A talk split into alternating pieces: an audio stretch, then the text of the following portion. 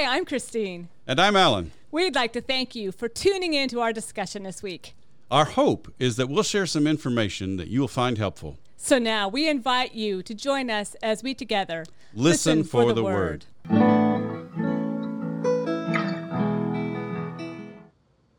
Hi, everyone, and welcome to our podcast today. Today we are still in the book of Matthew, and we'll be looking at Matthew 14 verses 13 through 21. And this is a well known story. This is about Jesus feeding the 5,000. And so I'll let Alan introduce us to this um, really important, uh, important story within the context of this of Scripture. Thanks, Christy. Yeah, our gospel lesson this week moves us into the next narrative section of Matthew's gospel. And it's interesting because in this section of Matthew's gospel, we're looking at mostly Matthew's reworking of Mark's narrative.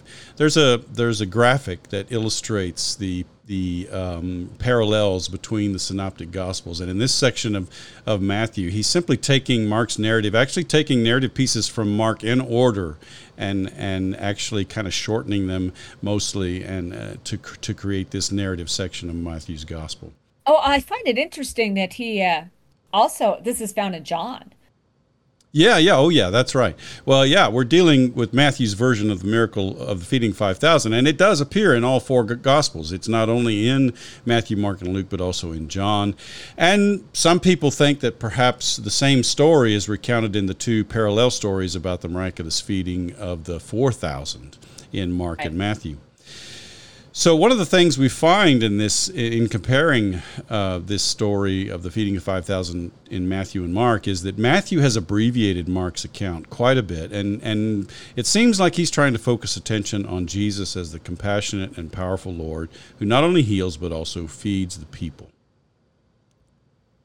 Matthew indeed has a different focus. I just I find that interesting because it's the same event recorded, the same event mm-hmm. remembered, seemingly all of these four gospel writers would want us to come away with the same experience and they don't well really. and of course i mean we, we've been at this long enough to know that each of the gospel writers has their own um, theological uh, agenda and their own the, the messages that mm-hmm. they're trying to emphasize yeah and and you know because the feeding of the 5000 is found in all four gospels plus perhaps the two additional stories this this passage gives us perhaps one of the best opportunities to discuss the process of gospel origins now, one of the observations that plays an important role here are what are called the so called minor agreements of Matthew and Luke over against Mark.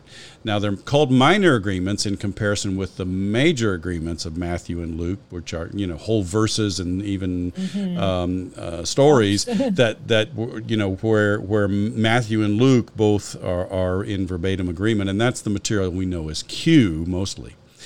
Now, there are many places, then, these minor agreements, there are places where Matthew and Luke may use the same word or phrase in a narrative over against the word that Mark uses, or they may both omit the same word or phrase from Mark. And so, the, again, the mm-hmm. question is why did they both use the same word differently from the, the, the, same different word that than than the one Mark chose, or why mm-hmm. did they both omit the same word or phrase from Mark? Yeah, interesting. So then the challenge then that the, it, the, is that these minor agreements are the main piece of evidence that um, people use to argue against the two source hypothesis that Mark and Q were the two main sources that people use. Some argue that it makes sense more sense to suggest that Luke simply had access to Matthew and do do away with Q altogether. Right, and I that is one of the my professors from the seminary. That was what his his yeah. take on it is that Q did not exist. Yeah, the it's kind the, of an argument of we can't we don't have Q and therefore right. why it's are hypothetical. we trying to recreate it? Yeah, right, yeah, right. I, I the the thing I would push back is to say it's not hypothetical that Matthew and Luke share some 300 verses in common Ex- in many places ver, verbatim, word for word, and that doesn't well, happen in oral tradition and most of the at least from my historical background which you know we're coming at a different kind of group of academics maybe that were then were in the seminary they tended to all all believe that q exists so mm-hmm. i think you know when those are paired together um, yeah, that the, the Q overwhelmingly wins in terms of most the New Testament scholars, most New Testament scholars do do think Q is, is a reality. So now, just just for your clarification, the, the idea that Mark and Q are the two main sources is called the two source two source hypothesis. Sometimes uh, expanded to the four source hypothesis. B. H. Streeter expanded it by say, suggesting that Matthew and Luke both had their own unique sources. Um, the idea that we're talking about here, that Luke simply had access to Matthew and, and there was no such thing as Q, is called the two gospel hypothesis. And so those those get confused because of the similarity of the of the of the the names, but they're different. Now, the my problem though with the idea that Luke simply copied Matthew is that in my view, Luke uses his traditions, including his own unique source.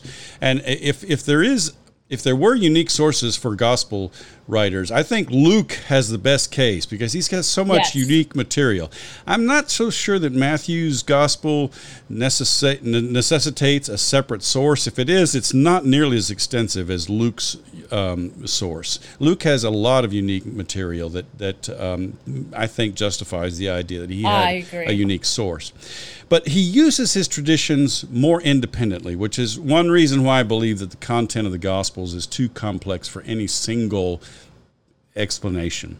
Yeah. Uh, in fact, in this case, in the feeding of 5,000, the minor agreements extend not only to Matthew and Luke, but also to John's gospel. Mm-hmm. So, there's, so, so there's something else going on here because we have no reason to think that John um, had any kind of, there was any kind of literary influence between Matthew, Luke, and John. You know, there, there seems, they seem to be completely separate in terms of that kind of thing. So, for that reason, um, I think we're likely dealing with several layers of sources, and this is kind of um, a take on the on what uh, Ulrich Luz has to say in his commentary on Matthew. F- uh, you- there were differing versions of the story in the oral tradition, very likely, which would help explain the duplication in Matthew and Mark with the feeding of the four thousand. Matthew likely had access to Mark's gospel, as we've seen, because he just he just follows Mark so closely in so many cases.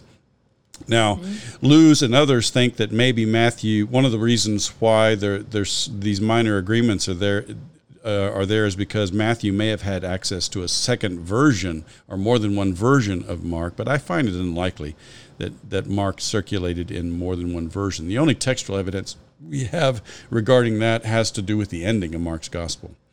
Right. Right. Exactly. Exactly. Yeah. What? And so you know, then I.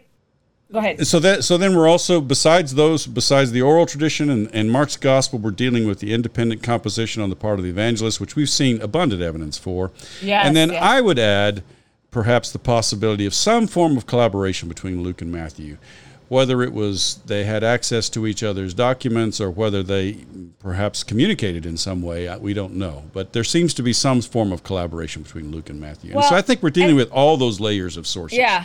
Well, and you know, we have we have Chris, Christians that are practicing the faith prior to when the gospels come out, and we know they are I mean, obviously they're not in a vacuum. They're Right. they're somehow getting information. Oh, exactly. I'm always Yeah. a big fan of oral tradition um, because it's uh, but we can't ever prove oral tradition, right? Right. So we don't have that document. But I just love this kind of multi-source. Mm-hmm. Um, it makes so much more sense to me within how people. Well, it deals with the complexity of, of how Yes. literature actually works, you know. Um, yes, yes, And, and you know, b- behind it might be also sort of a shared, not only a shared tradition in terms of the gospel tradition or the Christian heritage, but maybe even a shared cultural heritage. Uh, yeah, could have could yeah. have played an influence on this as well. So then another introductory issue we should discuss is the fact that this miracle of Jesus has received perhaps more attention than any other. Um, beginning with the early church, much has been made of the meaning of the miracle beyond the fact that Jesus, i- you know, is said to have fed uh, five thousand plus people. So in the early church, the miracle was interpreted allegorically as a demonstration of the fact that Jesus changed the Torah, which is represented by the five loaves, Wow. along with the prophets and the writings, represented by the two fish, into Wow. spiritual food for the new people of God in Gentile territory. Now, Jerome Jerome represented this, and Jerome was a scholar of no uh, small repute. Right. I mean, he was a good scholar for his day. But Origen and Jerome um, um, uh, saw that uh, view. In the days of the Reformation, the miracle was viewed as a demonstration of the fact that God cares not only for our spiritual needs, but also for our physical needs. And that was Erasmus and Calvin. Right. And we will see that today when we're looking at the Reformed tradition. Yeah, yeah. Well, and you know, you, you've mentioned before that in the Renaissance and the Reformation, you have a, a rediscovery of the importance of bodies and, and the Yes. physicality. Yeah. So that Yes, makes yes, sense. In the Catholic Reformation, the blessing of the meal was compared to the words of institution in the Eucharist, and the multiplication of the loaves was compared with transubstantiation, which also doesn't really surprise us. Yep. Now, with the dawn of the Age of Enlightenment and modern New Testament studies, there have been several efforts to explain this story without reference to a miracle. Uh, Albert Schweitzer believed that Jesus gave only small bits of bread to a crowd of his followers in the desert as a foretaste of the messianic banquet. So there's no sense of all ate and were satisfied. It was just a symbolic kind of thing. Right. Right. I've heard this. Yep. Heinrich Paulus believed that, that what happened was that when Jesus shared the five loaves and two fish that they had, the others in the crowd followed his example so that there was plenty of food for all. And supposedly Luther in a sermon mentioned this as Yes. Yes. That's right. Yeah. Yeah. Yeah. And and what's interesting, I mean, I obviously I've heard this one preached before this way. in I think it's been you know. preached m- many times this way. Yeah. Mm-hmm. and it's not a bad it's not a bad way to emphasize the ability of people to give and to you know turn towards that giving spirit kind of thing. I, I think it reads too much into this passage, though. You know, well part, part of the, yeah Part yeah. of the problem, as I've mentioned before, when we've dealt with this with this with this particular episode, is that there's no description of the miracle itself.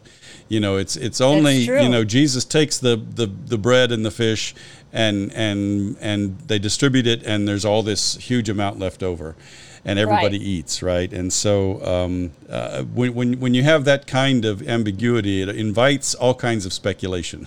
That's well, that's right. That's right. And and it was we'll talk later. That may be part of the intention, right? Yeah. Is Could be, could be, yeah. the- yeah.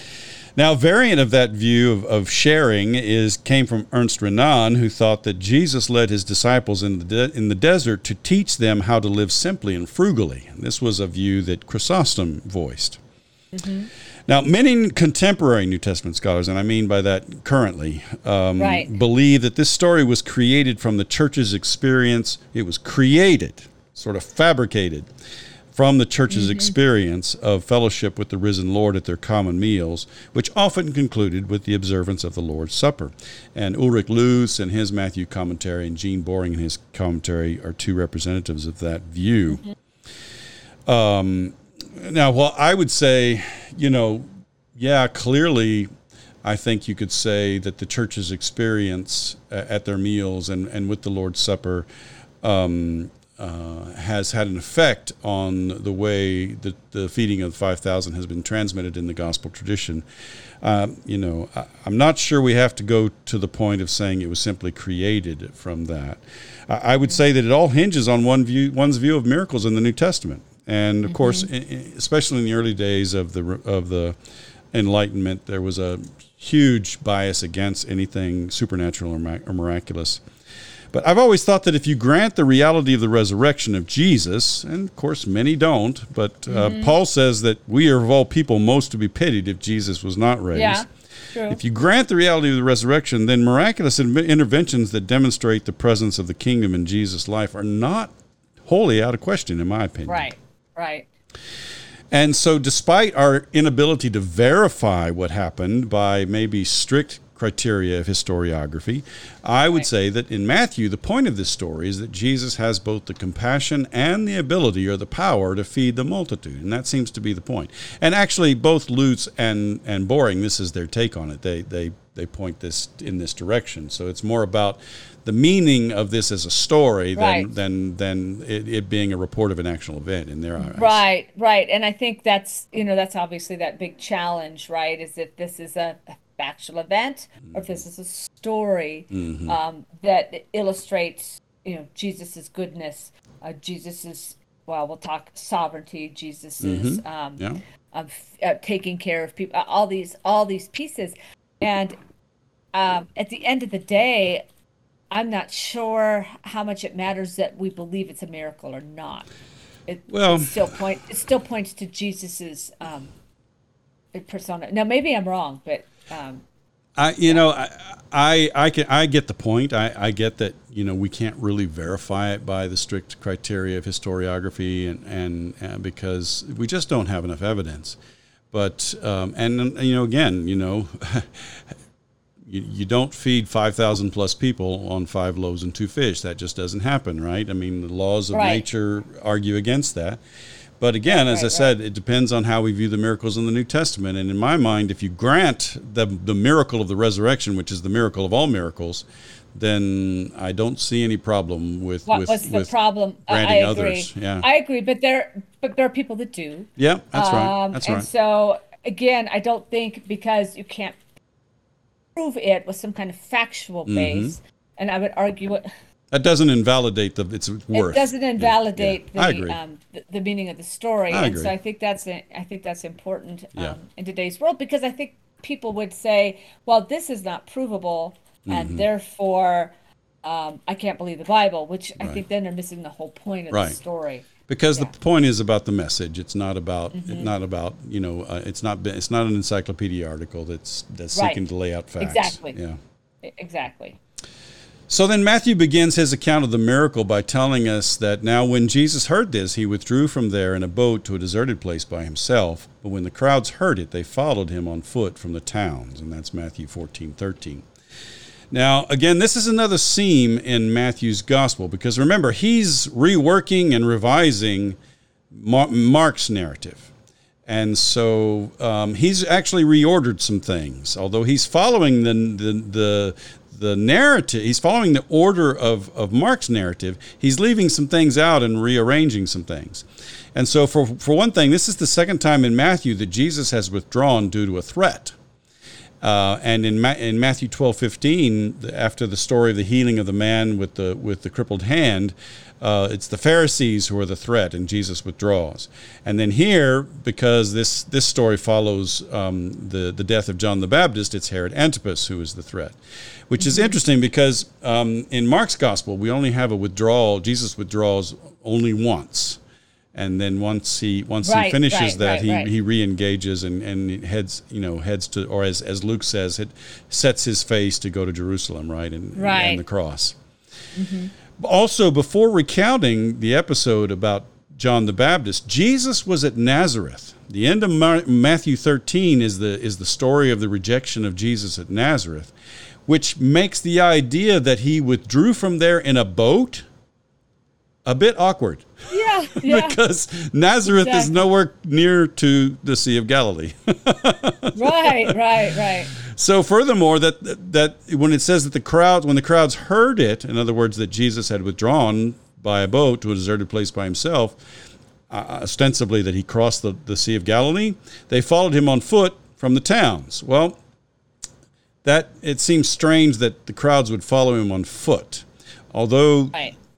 There's a similar kind of idea in John 6 2 that the crowds followed him after he crossed the lake. But in the context of John's gospel, is because of the signs he was doing. Um, John actually says it's because of the healings, and no motive is Right. given here. They just they're just following him, and why we're not really told.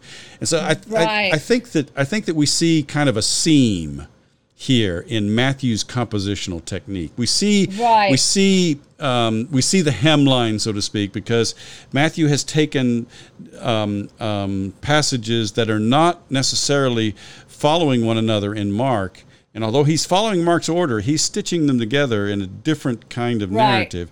And it's almost like it's a it's almost like it's a chapter break or something. Yeah, He's using right. this as a as a segue to get to a new a new space. Yeah, and that that that, that, that works for me. Now, interestingly, I've always I've always heard that Mark confused the geography and the chronology of his gospel, but it seems uh, at least that Matthew fared no better because of these kind of awkward things that we find in this particular narrative. Right. Right. Now, one of the things that I also would like to observe is that despite all the negative statements about outsiders in the parables discourse in Matthew 13, in this episode, the crowds mm-hmm. are following Jesus. Right, right. So again, again, Right. that's kind of a seam, right, in, in Matthew's composition mm-hmm. because apparently they're not, you know, in, in, in Matthew 13, you think that the crowds are the opposition. And, Right. and they're not in, in this chapter. You know, the Reformation, some of the commentators pick up on this. Yeah. You know, these crowds are people that don't like him, but so how does this work together? So Right. they're actually trying to make sense of this. right? Well, my my sense out of it is that Matthew composed the parables discourse to show the opposition and to deal with the opposition, and then he returns to Mark's narrative, which uh, he hasn't gotten there yet. right, right. No, that makes again, it's a I don't think that was Matthew's goal was Yeah. to create the the same kind of chronology that we Right. expect him to have. Right. Right. So then Jesus responds to the crowds as we would expect. Not not necessarily as we would expect from Matthew 13, but as we would expect from the gospel tradition as a whole. In Mark in Matthew 14, Right. 14 it says, Then when he went ashore, he saw a great crowd, and he had compassion for them and cured the sick. Yep. So again, this sounds uh, like a very this sounds a very different note about the crowds than what we heard in the parables discourse. Uh, furthermore, they not only received healing, because it says you know that he cured their sick, Right. but also they will be the ones to benefit from the feeding miracle. Although there's no mention again in Matthew, as was in Mark, whether they were even aware of a miracle. You know, I I read that when you put it in our co- the comments, and I had not really thought about that. I think it comes to us as even, you know, the miracle of the feeding of the five thousands that it's so embedded in our idea of what we're reading that we don't realize that it's never mentioned. No mention. No mention of a Why- response on the part of the oh. crowd. No mention of a That's a- response on the part of the crowd. Yeah. Yeah, yeah. That's Now- that's pretty interesting. although this passage does point to Jesus' compassion, um, I think it's important for us to note here that, that Matthew actually leaves out something significant here because in, in Mark's gospel, Mark 6 30, 34, I believe it is, he said he had compassion for them because they were like sheep without a shepherd. Well, Matthew's already used that phrase in his composition of the discourse about the mission, the missionary discourse of the sending out of, of the of the disciples right. Yes. so already seen it. so he's not he's not repeating it here and but it it, it kind again to me matthew's abbreviation kind of uh, is abrupt i think and it it I, I think having compassion for them because they were like sheep without a shepherd is a much I don't know, better statement of his compassion. It, it emphasizes his compassion more. And even though Matthew's trying to draw attention to, to, to Jesus in the in the way he edits Mark, I think he, he left too much out here. I would I would fault him for that myself. I would have preferred that, that he left it in. Now, the focal point of the lesson in Matthew's gospel is on the dialogue between Jesus and the disciples, which fits Matthew's emphasis on discipleship as well. And furthermore, unlike in Mark's gospel, where the disciples misunderstand to the point of being obtuse, and we talked about how dense they were when we were Yes, going through yes, Mark, yes. Matthew portrays them in a much better light here. Here, what they lack is not understanding, but faith. And later in Matthew, we'll see the phrase, "Oh, you of little faith." It, it's going to be, you know, it's going to become a theme in Matthew. So, um, you know, the, the disciples come off looking a lot better in Matthew than they do in Mark. Now, also, uh, you know, when I read Matthew's version, I wonder if perhaps the feeding miracle is meant to be a lesson for the disciples in Matthew because Yeah. they're the focal Yeah. point of, of everything. Right. At any rate, as in Mark, it was the disciples who told Jesus to send the crowds away so that they may go into the villages and buy food for themselves in Matthew 14, 15. And in response, Jesus simply answers, They need not go away. You give them something to eat. Now, um, I think the fact that Matthew, uh, you know, you give them something to eat is something that's found in, in I think all yes. three gospels. But Matthew adds they need not go away. Only Matthew has that part, and I think Mm-hmm. the idea here is it's it's meant to point that the Lord Jesus knew all along what he planned to do. So he's Yeah. sort of the sovereign Lord who's who knows what he's going to do. He's he's not you know, nothing takes him by surprise. You know, he's he's he's acting with full agency here. And furthermore, after this, Matthew omits the disciples' objection in Mark's gospel that they couldn't feed the crowd with 200 denarii worth of food. Again, sparing them the implication that they were so dense that they just simply couldn't understand, but also enhancing the impression that Jesus had a plan, and perhaps mm-hmm. they even had an idea that Jesus had a plan. And mm-hmm. so in Matthew, they simply tell him, "We have nothing here but five loaves and two fish." And it's you know it seems like it play, they're playing along with Jesus a little bit more, and they they're not quite so clueless. They kind of get the fact that Jesus is planning on doing something and maybe something miraculous, um, and, and so they just offer up the five loaves and two fish. And so Jesus' response, "Bring them here to me," again seems to convey this idea of sovereignty that Jesus knew what he would and could do for the crowds. Mm-hmm. And so this is interesting because we you talked earlier that crowds didn't know a miracle happened, but mm-hmm. the disciples surely yeah. did. Yeah, surely did. Yeah, they're the ones who distribute the food. They're the ones who gather up the the yes. fragments.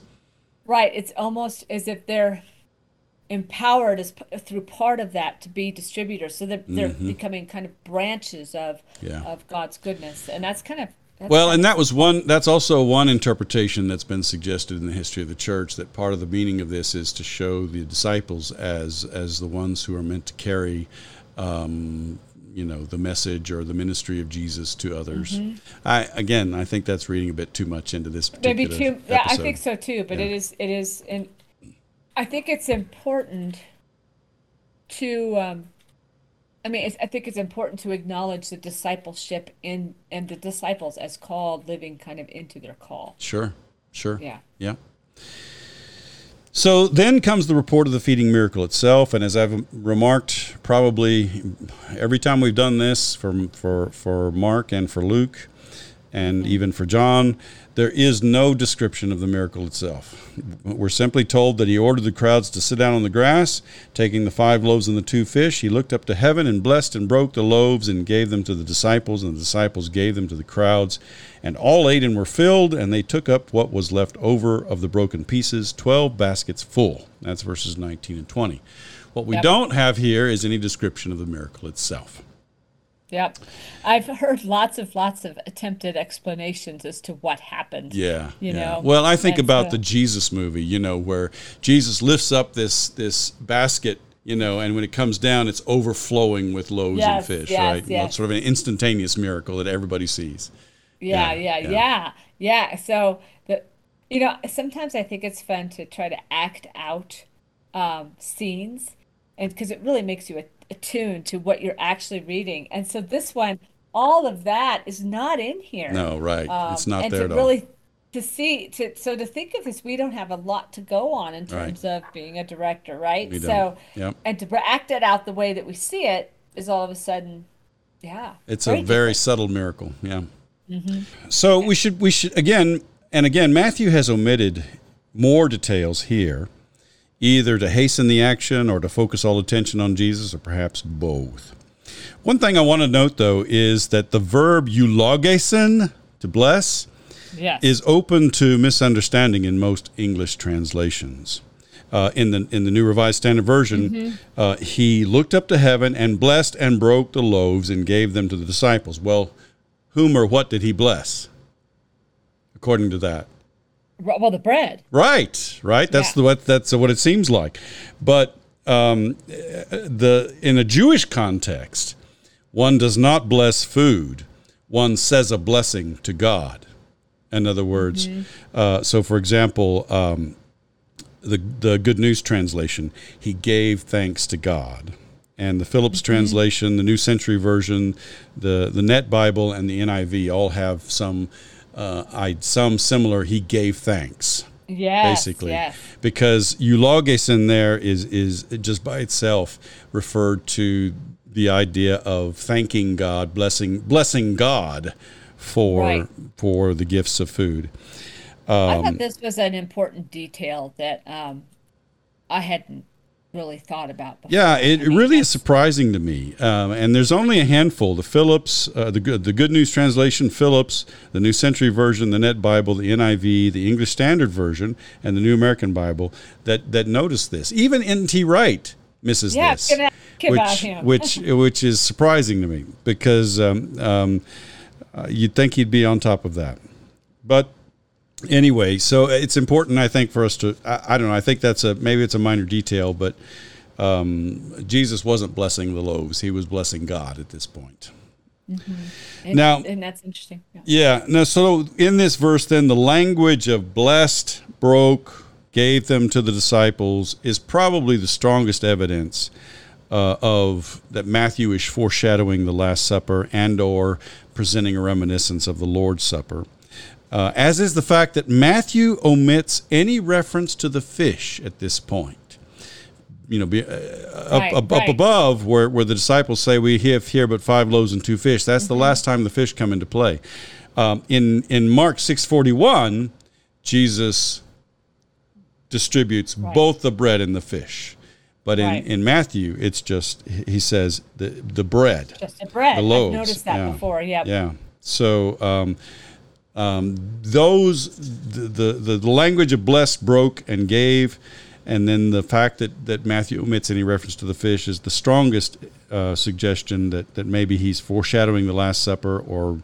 Um, including a reminiscence of the of the Lord's Supper, and again, as I said before, many think it was the experience of the presence of the Lord Jesus at their shared meals, which often concluded with the Lord's Supper, that was the impetus for composing this miracle story in the first place, and point to connections between Matthew's account of the feeding miracle and his account of the Last Supper as evidence. I personally think the evidence of a Eucharistic theme here is very minimal, and especially when you think about John's version. John's version of the feeding the five thousand, I think, has a strongly Eucharistic theme, and Yes. and and here I it's, agree. I, it's just it's just very minimal if, if it's there at all. Well, and again, it, it also relates to our desire to compress them all together in one Yeah. experience. But our reformers actually did not go there, Mm-hmm. which I thought was interesting. I kind of expected it, and it, it wasn't there. Well, maybe because the Catholic Reformation was going there. I don't know. In the Catholic Church, they were dealing that, with that that. might have been part of it, Mm-hmm. but you know, while they tried to compress, sometimes they would they just noticed that there's things that were different. Yeah. Um, and so that may have been what they were after there, or uh, maybe that just their focus was different, right? As you Yeah. said, because the Roman Catholics would have been on that theme, that they kind of took a different direction. Right. So, We don't know. Yeah. yep. Now, the conclusion of the story in verse 21 emphasizes the size of the crowd, especially in light of the fact that all ate and were satisfied. So, you know, th- that, that point is important. All ate and were satisfied. They didn't just have a morsel. Uh, and so Matthew tells us that those who ate were about 5,000 men, besides women and children. But only Matthew adds the besides women and children. Uh, in Luke, it's the excess of leftovers that serves to emphasize the miracle. Mark simply tells us that those who had eaten the loaves numbered 5,000 men. And so only Matthew adds this detail that, that it was 5,000 men besides the women and children, which probably, I would say Matthew's adding this detail to clarify something that Mark was implying. I think it's implied in Mark, in Mark's gospel. Right. Yeah, I, I would say so as well. Yeah, right? but Matthew is simply making that explicit. I think it's important to note that in the Western Church, both ancient and medieval, um, um, that Matthew's statement here was taken differently because in the Greek text, it's the word choris, choris gunaikon kai paidion. So you could read it as accepting the women and the children. In other words, the men were the ones who ate, ah. and the women and children are excluded from that number. Okay, but that doesn't make any. I mean, it makes no sense. Not out of this in this sense, context. right? No, it makes no Yeah. sense in this context. And, and and basically, Jerome said that they were excluded from the meal because they were considered unworthy, which is sad. well, but that would have been that would have been a very kind of uh, part part and parcel with that time period Surely, too, where you kind yeah. of got that Neoplatonic kind of yeah, construct of women being below men. yeah, So, surely. but unfortunately, that kind of thing's kind of made its way amongst some amongst some more conservative groups, right? Well, and again, you've got Jerome. Jerome was a was a scholar of of you know no small yes, stature, you know, and and yet he bought into this, which is sad. I guess we're all we're all we all have feet of clay when well, it comes to the culture yeah, influence and, of our culture. With his culture, he's he's yeah. he's a, he's still surrounded in that culture where yeah. women are second class citizens, and so right. he's reading it with those that lens. Right. So again, that this story was formulated solely from the church's experience at meals and with the Lord's Supper, I think is a stretch. That the story was shaped by that experience, I think, is entirely plausible. But I don't find a whole lot of that evidence in Matthew's account. Also, we've seen in various echoes from the Hebrew Bible and other versions of the feeding of the 5,000, especially um, the, the miracle that Elisha, I believe it's Elisha in 2 Kings chapter 4, 4 verses 42 through 42, he feeds 100 men with just a handful of barley loaves. Mm-hmm. Um, Matthew's editing has removed most of those echoes also. Mm-hmm. So, you know, again, you may be getting the you may be beginning to catch on that Matthew's not my favorite gospel. right, um, right. Um, you know, I, I, love all of the um, allusions to the Hebrew Bible. I love all the extra detail uh, that Mark puts in there, and and yes. Um, um, I, you know, I get that Matthew's trying to focus on certain themes, but I think he's also editing for the sake of abbreviation. And I think he leaves some things out that, that, that are significant. So, but in Matthew, this story focuses on Jesus, who has both the compassion and the power not only to heal the people from their diseases, but also to feed them. And whether it happened or didn't happen, you know, whether we can prove it or not prove it, that seems to be the point of this message, of this passage in Matthew's gospel. Thank you, Alan. Thanks. That's uh, very good. Thanks.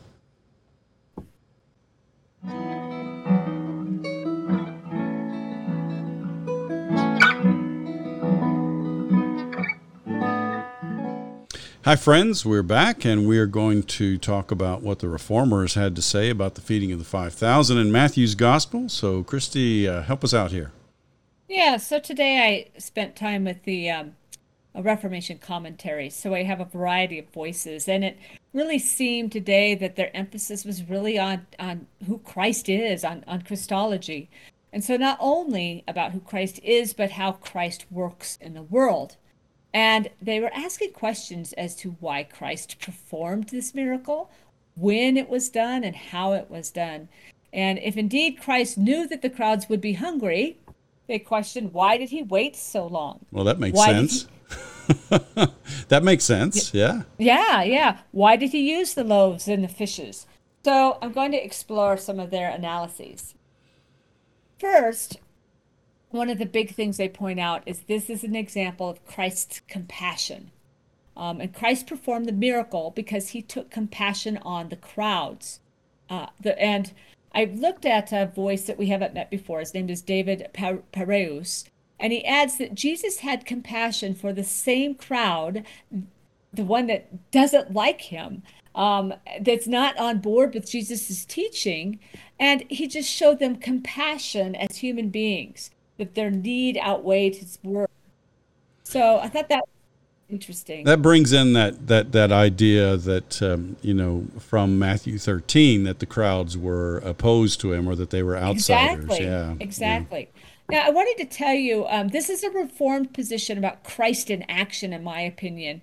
Um, the doing of Christ as as and then connected to Jesus's words. Mm-hmm. So this emphasizes that Jesus is doing things. Mm-hmm. Um, and Pareus, I should mention, because he's new to us. He's a figure that we have not met.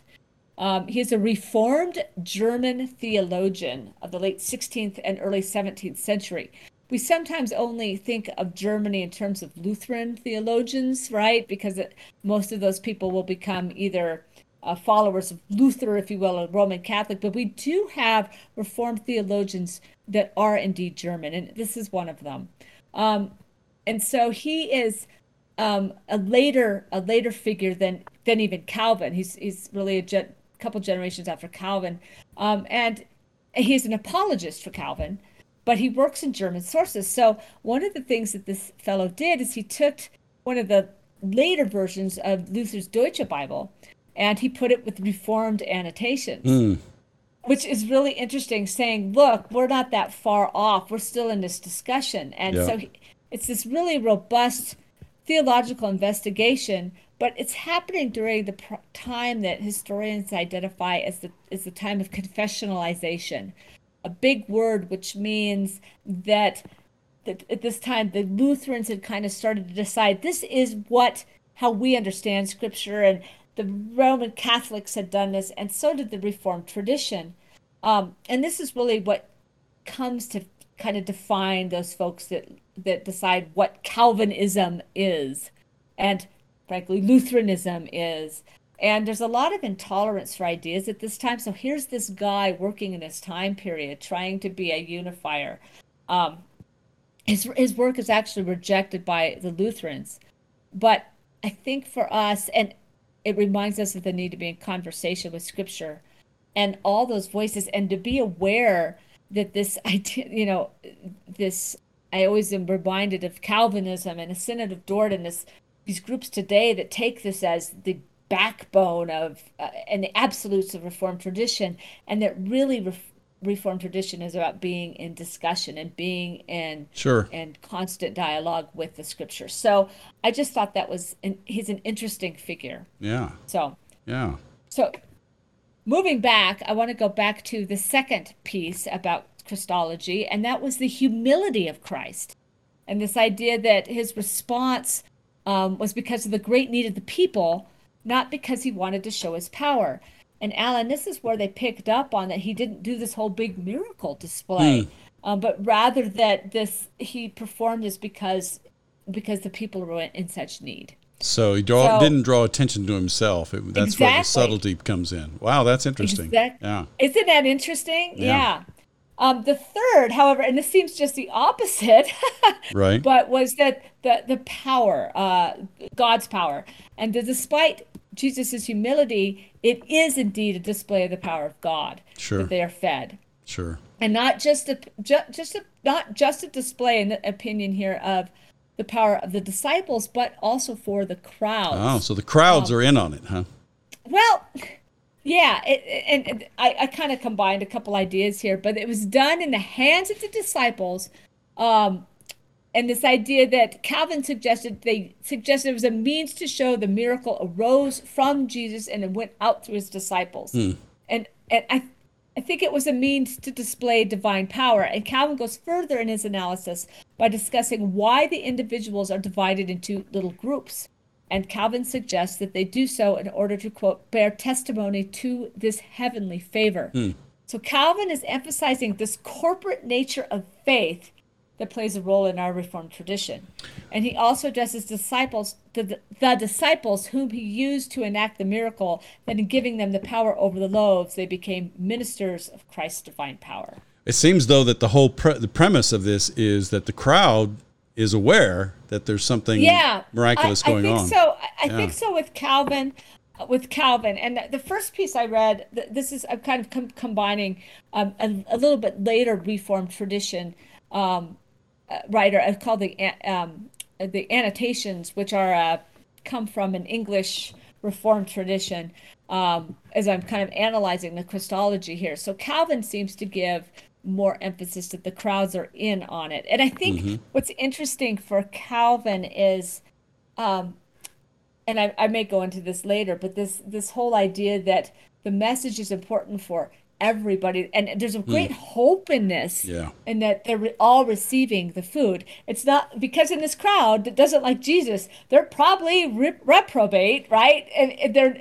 and so I think this is kind of an interesting um, push on Calvin a little bit that he's saying, look, all of these people are worthy of getting the food. So, Uh, kind of interesting. Well, and I mean that's the point I was trying to make is that you know when you go back to this section of Matthew's narrative after going through the parables discourse, it seems like the crowds are still potential disciples. They're not Yeah. enemies or opponents at all. And I think that's what Calvin would agree with you Yeah, there, right? Yeah. So, fourth, it's an example of God's providence. that Jesus will work for the people, that he is, quote, ever watching to relieve those that depend on him. And this is Calvin, and it's a big part of Calvin's theology regarding the event. Um, Calvin steeps it in the language of the kingdom of God. And for Calvin, the passage is fully about ushering in the kingdom of God. So it fits within the context of Calvin that those who belong to God, those who are chosen, will be provided for by God. But the twist, as we just talked about, is to imply that all those in the cloud, because they're inquiring about the word, because they're hearing the word and are listening to him, are being fed. So, and this this kind of also tag tags on Calvin's insistence that we continue to spread the word of God, mm-hmm. right? That everyone has to be hear it in order so that they have an opportunity to respond to it. So, um, well, I mean, this passage does be, does begin with saying that the crowd followed followed him, right? Mm-hmm, you know, mm-hmm. apparently on foot around the sea. right, and so I I just found this very hopeful for Calvin. And here it seems he emphasized that all who are seeking the Christ will meet their hmm. needs, mm. and it's it's different than that certainty of kind of your you know, chosen versus reprobate. Yeah. Yeah, yeah. Um, that we associate with Calvin, and yeah. uh, I love that gent- gentler tone. And we've seen this before with Calvin, uh, where he's emphasizing Christ's compassion. Sure. And then I wanted to uh, take step away from this kind of points of Christology to discuss the debate that is evident in the direct exegesis of this passage in our reformers. So while I'm showing you how this pass in this passage how they used it to define who Christ is, they don't always agree on the emphasis. So we we just saw Calvin and his emphasis on Christ's action as an agent to empower the masses to live into their faith. But the opposite exists, which treats Christ more as a king who demands their obedience. Mm. So, um, kind of this response to faith, or coming then from faith is pushed down. Um, hmm. And in Reformation commentaries, it's put forth by an Anglican bishop named Joseph Hall. I think it's important to note that he served in the church in the midst of the reign of James I. So, really, as we're starting to assert this divine right of kings concept.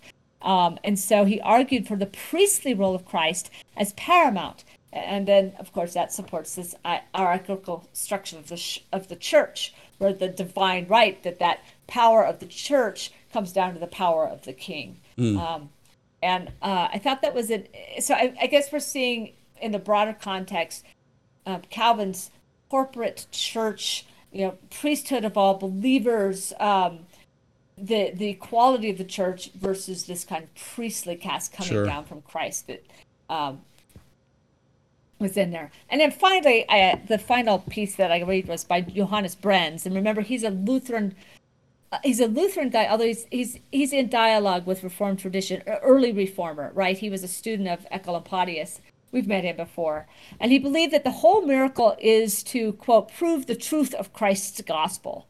And what does he mean by this? However, is the question I would have. And he he claims that Christ had not performed the miracle, had had Christ not performed the miracle, that the people would have tried to feed themselves by unjust means in other words, the pangs of hunger would bring out the worst of humanity, or in early 16th century terms, that Satan would have helped them procure it by, quote, iniquity and, inju- and injustice.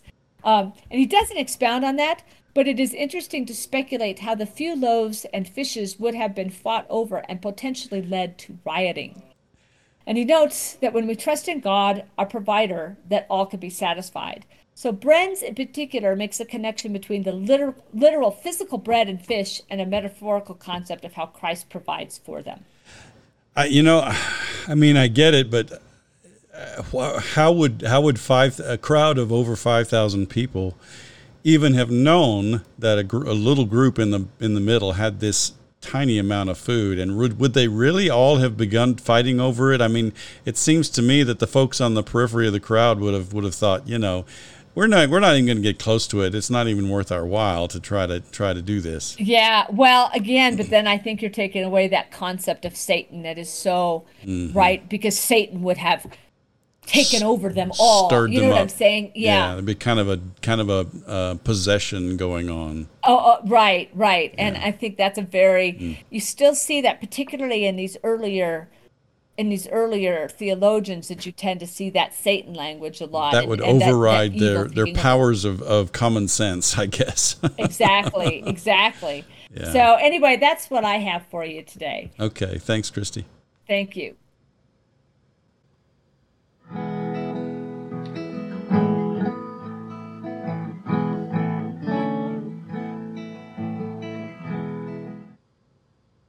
Hi, everybody. We're back. And uh, in our little break, Alan and I were talking about maybe how we should reflect on this passage. And I think one thing when you get um, a story that you find even here in all four Gospels, that you tend to teach it as kind of a a uniform this is what happened and we tend to remember it of such and we might go along oh the the miracle of the loaves and the fishes or the feeding the 5000 or um, however we reference it people have an image in their mind not again not taking all these details. And so you know when i i think in my mind has always been the emphasis on the miracle pieces the image we talked about before with jesus holding it in, in the air. But i wonder here um, how Matthew constructs this to give us a specific theological uh, view. And so I wanted Alan to maybe talk about that more and think about really how this goes way beyond the the kind of simple explanation that we have of this this this story. Yeah, thanks, Christy. Um, you know, one thing that I, when I think about this, you know, one thing that Matthew agrees on with all the other gospel writers is they don't provide any description of the miracle itself. And so, despite the images we have from various things like the Jesus film and things like that, I think that this particular miracle was a very subtle one that took place, you know, who knows how. I mean, it, you know, it- it's one of those things where they started out with five loaves and two fish, and they wound up with. Um, someone said these baskets were could contain like ten liters. So 120 liters of leftovers. so, Right. um, um, you know, um, and everybody ate and and i you know there's it's it's there it's almost like it's almost like the miracle of the manna you know every morning the manna was there it was just there Right. right. You know, it. that's a that's an interesting connection. I don't know that there's an intentional connection there, but that is an interesting i mean it's con- it's Um, intentional in john's account of the feeding the 5000 it's not Right. here right not here, But right? but in all four gospels, it's a very understated miracle. It's probably the most un- understated miracle of all of the miracles of Jesus in the New Testament. Um, and um, so I, I just I think it's important for us to respect that um, f- that you know common agreement on the part of all four gospel writers. They don't even try to describe how the actual miracle takes place. That's an interesting. It's an that is an interesting point. Well, and it makes you think that maybe the emphasis isn't supposed to be on that miracle itself. Hmm. Well, and this leads us to the idea that, you know, um, so some miracles in the gospel stories focus on the question, who is Jesus? And some miracles in the gospel stories focus on uh, the presence of the kingdom. Um, and, and this is one of those miracles that kind of does both, I think. Um, you know, because part of the question of who is Jesus is linked with the presence of the kingdom. Uh, now, next week we're going to talk about Matthew's uh, version of the walking on the water, and you know, in, in, Matthew and Mark, when when Jesus walks on the water, the, the disciples both say, "Who is this man?" You know, or or when Jesus calms the storm, they say, "Who is this man that he can command the winds and waves?" And they obey him.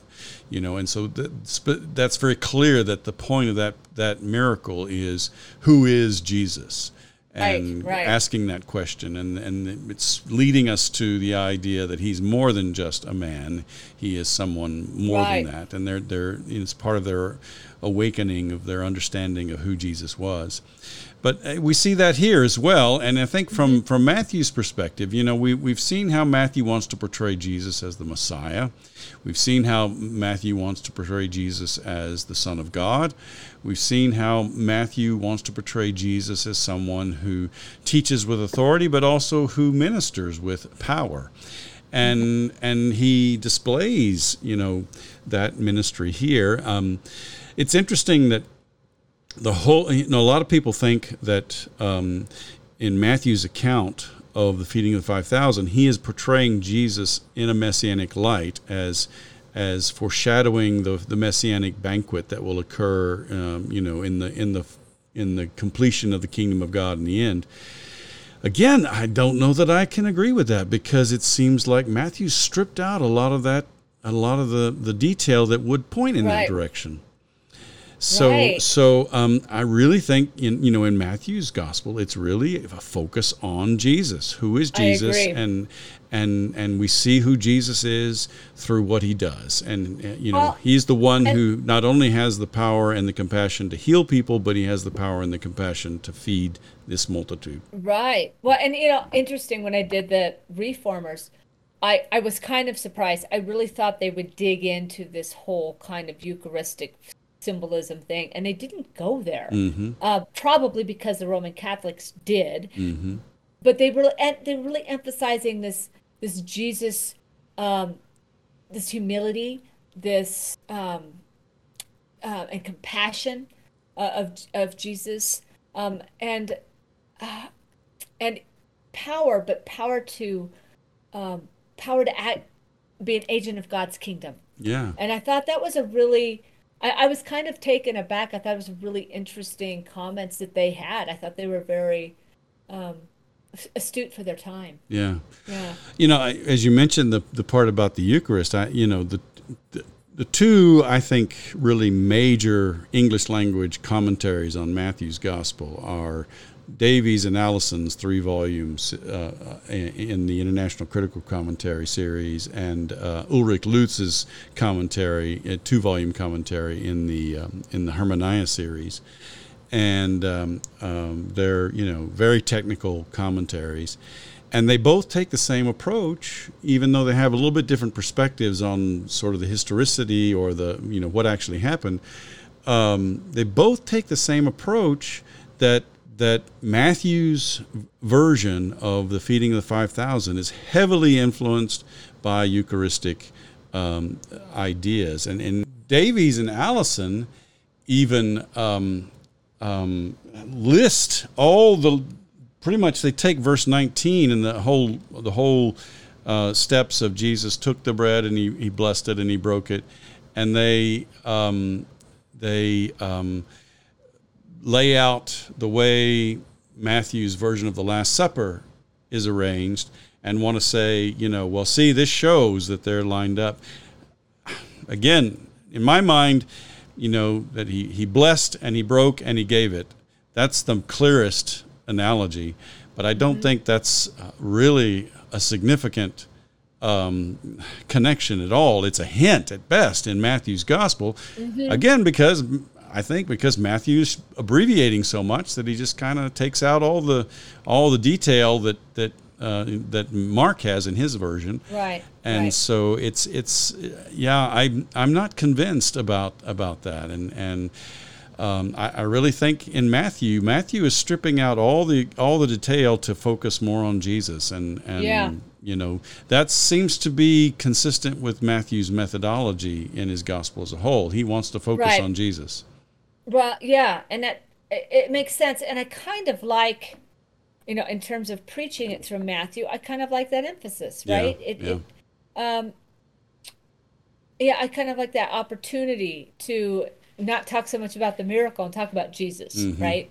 Uh, I think I think because my view of this is we always talk about the miracle. yeah Um, right Yeah. we do So we do yeah, we do. And that would make We sense. That would make sense with this particular passage would be to talk more about Jesus. Now, one of the things that I miss is is you know, as I mentioned, you know, if you read the the Gospels in general, and particularly the Synoptic Gospels, the miracles are the the main focus on the miracles is the kingdom of God. They demonstrate the presence of the kingdom of God, and um, I'm not finding that in Matthew's gospel so much as I did in Mark and Luke. I'm finding Matthew is emphasizing more on Jesus, and perhaps that has to do with his particular setting, that that was something that he felt was important. Interesting. But Well, because um, we have obviously the mir- uh, the kingdom of God, the parables about Right. the kingdom, all those things in right, Matthew. So, Right. but those but the parables are, are meant to you know the whole point of that chapter remember is i'm teaching in parables because you get to understand and hear and the ones outside who don't listen to my message uh, don't get to understand and hear. And so it, that you know the, the, the, the kingdom the secret of the kingdom of, of heaven in matthew 13 is that you know you guys get to understand and the rest of them don't. Even the kingdom of heaven language is kind of steeped in in in Jesus's unique identity. Well, I would say I would say the kingdom of heaven language in Matthew's gospel is steeped in Matthew's apocalyptic theology. Wow, okay, that's fair. And and That's and fair. you know, but you know, he does he does focus more on Jesus, which is but which is a good thing. Jesus is maybe I'm trying to box Matthew too much that he has different emphases that he's trying to get, which with this apocalyptic lang- language and now on this Mm-hmm. particular one, this emphasis on Jesus' identity. Yeah. Well, I, I think, you know, for Matthew, the kingdom of heaven is a concept that is more akin to what John the Baptist had to say, you know, in terms of sifting and sorting people out and and the, the good separated from the bad and the bad being destroyed by fire.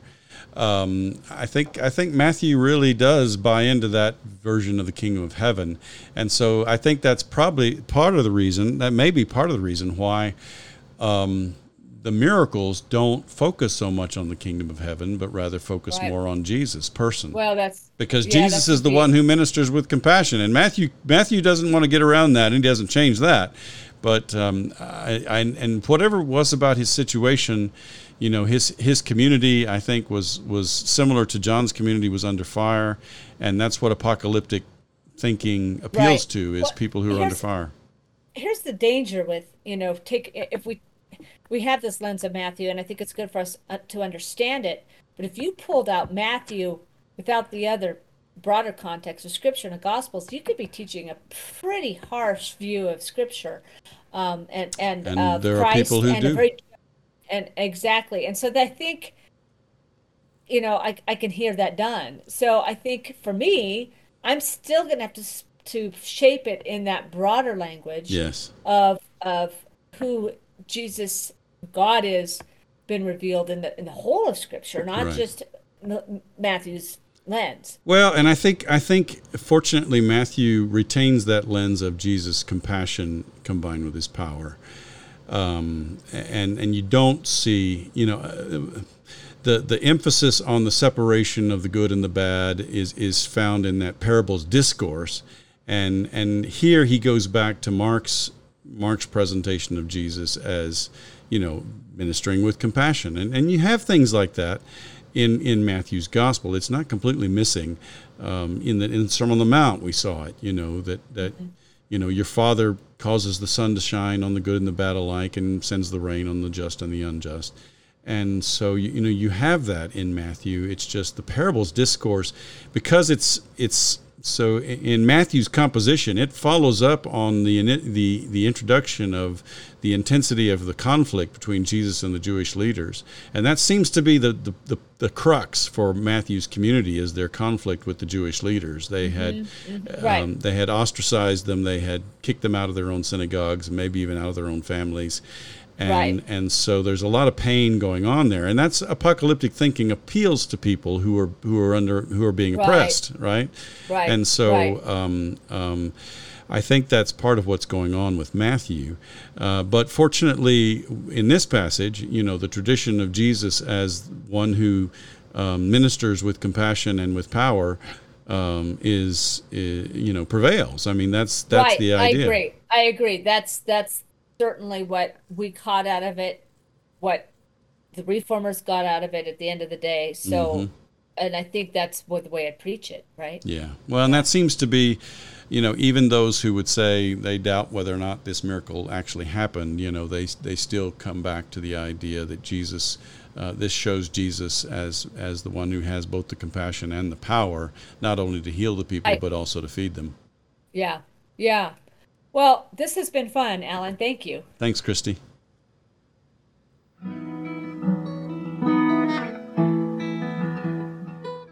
That's our podcast for today. If you heard something that was helpful to you, please subscribe to our podcast and tell your friends about us. It's our hope and prayer that our time together might bear fruit in your ministry as you build up the body of Christ. We hope you'll tune in next week. And in the meantime, let's keep serving each other as we together listen, for, the word.